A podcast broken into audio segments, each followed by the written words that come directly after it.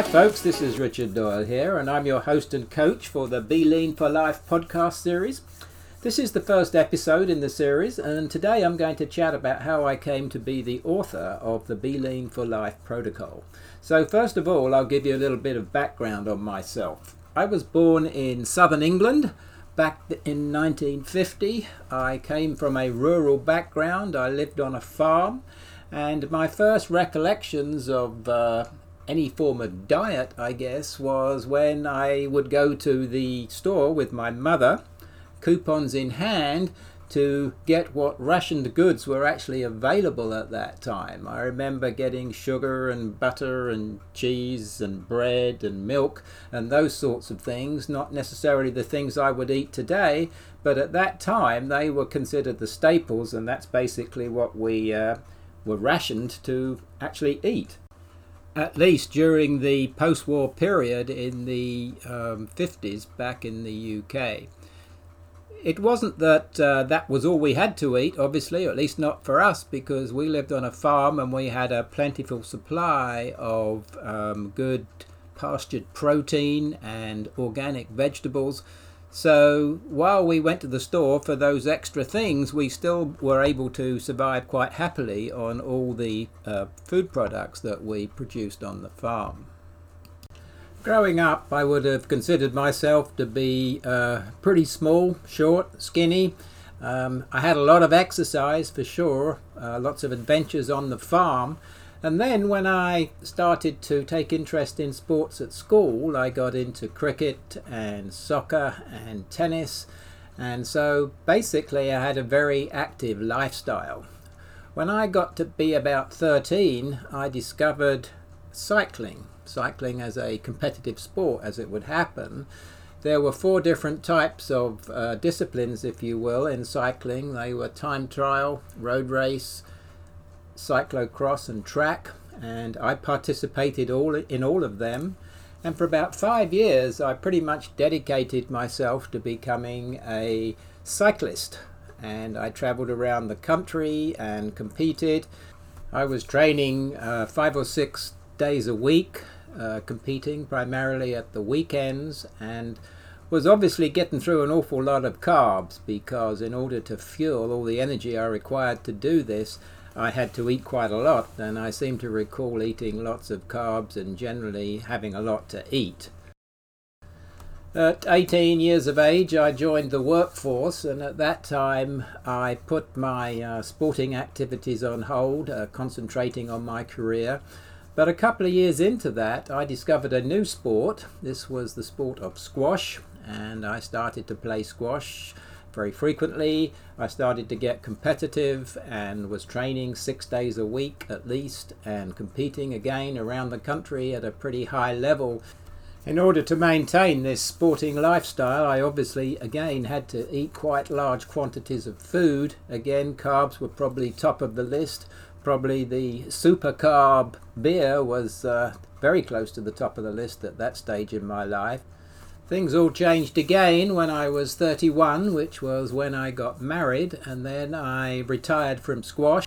And really, from that time onward, for quite some considerable period of time, actually, my only activities uh, in the sporting arena would have been the occasional social round of golf. So, in summary, for the first 30 years or so of my life, um, I ate reasonably well. Uh, I was fit and uh, certainly was involved in a lot of uh, physical activity.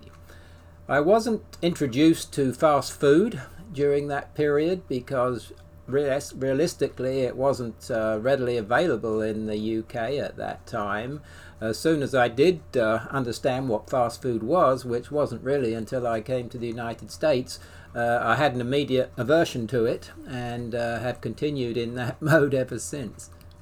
So the next five years of my life were uh, pretty stressful. Um, as I tried to climb the corporate ladder, I was not paying really any attention to what I was eating or drinking, probably doing it all to excess and so that five year period, I had very little activity and didn't really pay any attention to my lifestyle, or at least the effect that my lifestyle might have on my well being.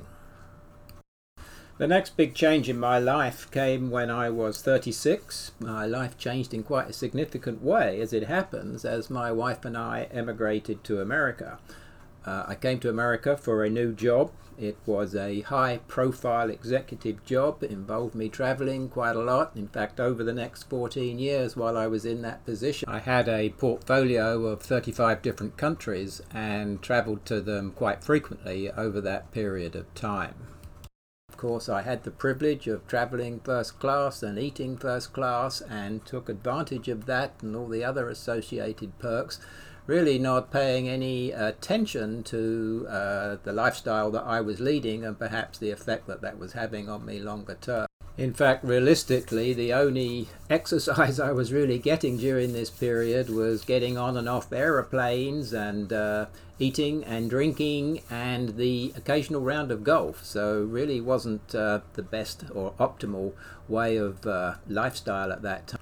When I came to America, that's really when I started uh, weighing myself on a regular basis. As I recall, when I arrived here, I was probably weighing in the low 140s and over the next uh, 30 years or so, um, I was able to get up to as high as about 185. Um, a lot of the time I was yo-yoing up and down as I attempted to participate in various uh, diets or fads that were going on at the time. While I was able to lose weight from time to time, I was never able to keep it off and I kept putting it back on again and perhaps even more. I guess I was going through that stage of my life where I was what we refer to as yo yo dieting. For that period of 30 years or so, I got into all sorts of diets. I remember the Scarsdale diet, the Zone diet, the Atkins diet. Uh, I did a juicing diet, did all sorts of diets, and um, you know, basically they were effective for some period of time but I always basically went back to the uh, the way I was, and uh, it was basically all for naught. I guess there was nothing uh, particularly unusual about that period in my life. Um, I think that is uh, perhaps sadly kind of normal. Well, for the last two years of that period, I kept telling myself I really need to get into shape. I need to turn things around. My health is going to deteriorate unless I do. But it seemed like I could never get my head in the right place to actually make that uh, start.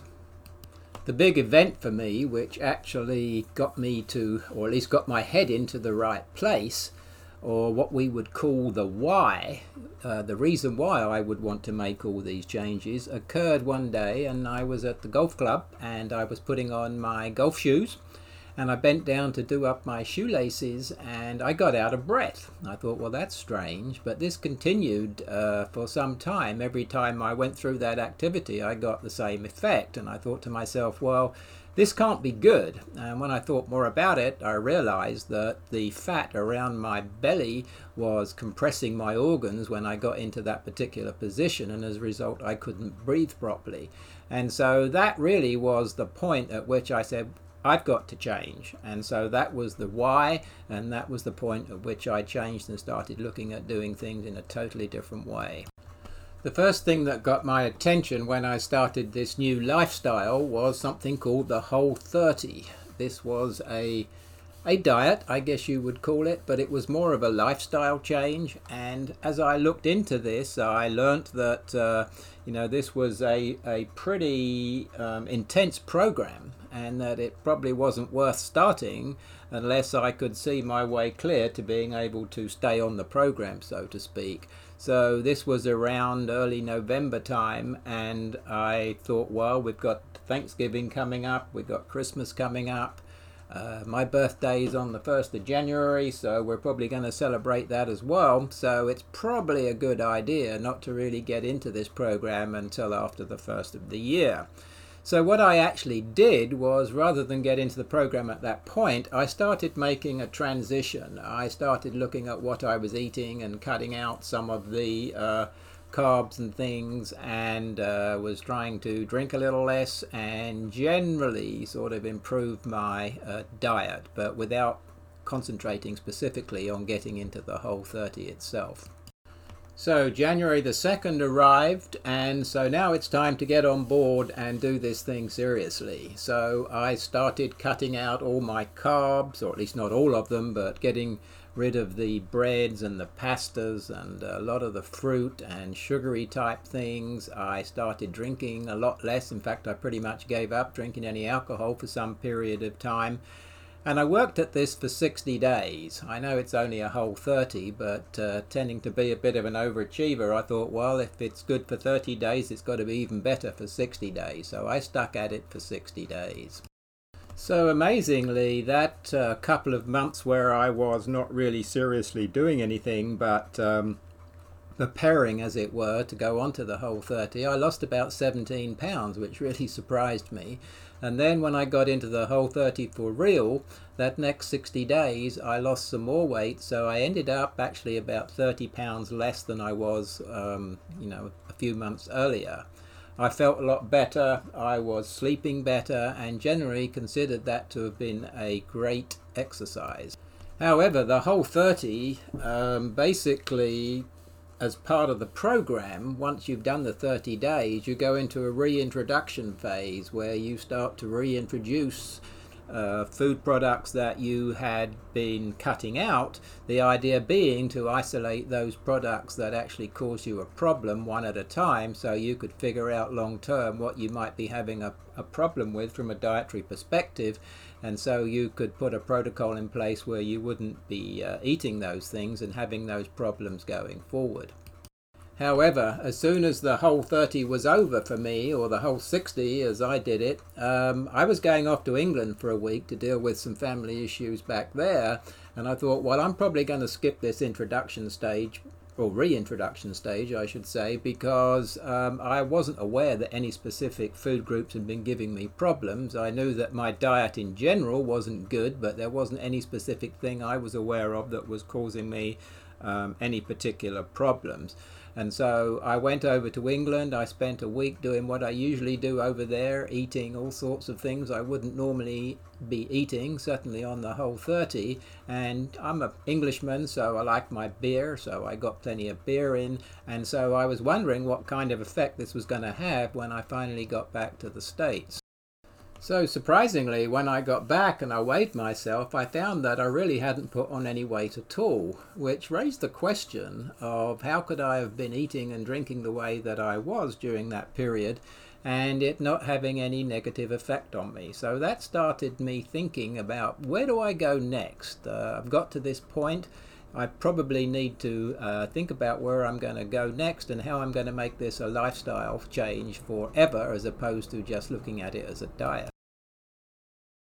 At this point, I started looking at uh, more and more things. I was reading a number of books and just trying to get a handle on what kind of lifestyle change I was really going to make. And uh, one of the things that cropped up on the radar at that time was uh, keto or nutritional ketosis. And when I did some research on that, I started to think to myself, well, that may well be the sort of uh, dietary nutrition that I need going forward. So, as I did more and more research, uh, it became apparent to me that this lifestyle change that I was envisioning uh, required more than just nutrition. It clearly needed some kind of uh, exercise program. Uh, I needed to look at my sleep habits. Uh, I need to think about the things that were stressing me in life. And so everything started to kind of gel together, and I did much more research and I saw how all these things started to interact.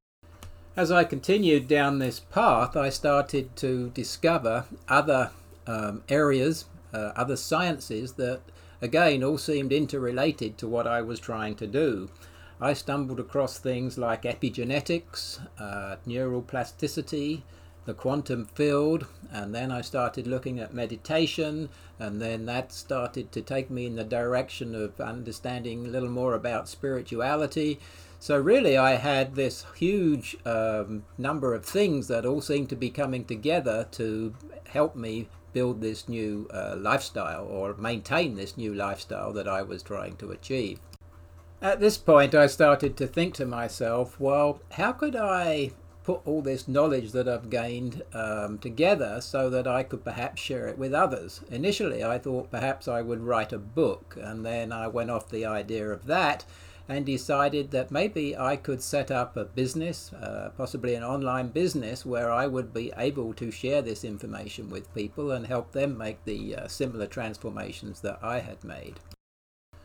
So, to that end, I came up with a business plan to put together a program which I call Be Lean for Life Coach, and I put a website together and I put considerable amount of content that I had gleaned over the last 18 months onto this website and so going forward this is my way of giving back to uh, society it's my way of trying to help others make the transformations I've made and in some way make some small change in the world uh, where people have the opportunity to work with me and become fitter and healthier and live longer. And so that's my way of giving back to society. It comes in the form of the Be Lean for Life coaching program, and you can find that program on the internet at beleanforlifecoach.com. So, if you feel so inclined, go ahead and take a look at my uh, website and maybe you can uh, sign up with me. Then it would be my wish that you could uh, enjoy the same transformations that uh, I've experienced, both physically, mentally, emotionally, intellectually, and spiritually, and at the same time help you live longer and have a better quality of life. That basically wraps up this uh, podcast. I hope that you got something out of it. And if you did, I would encourage you to subscribe. I will be putting out podcasts, hopefully on a weekly basis, and I look forward to communicating with you in the future.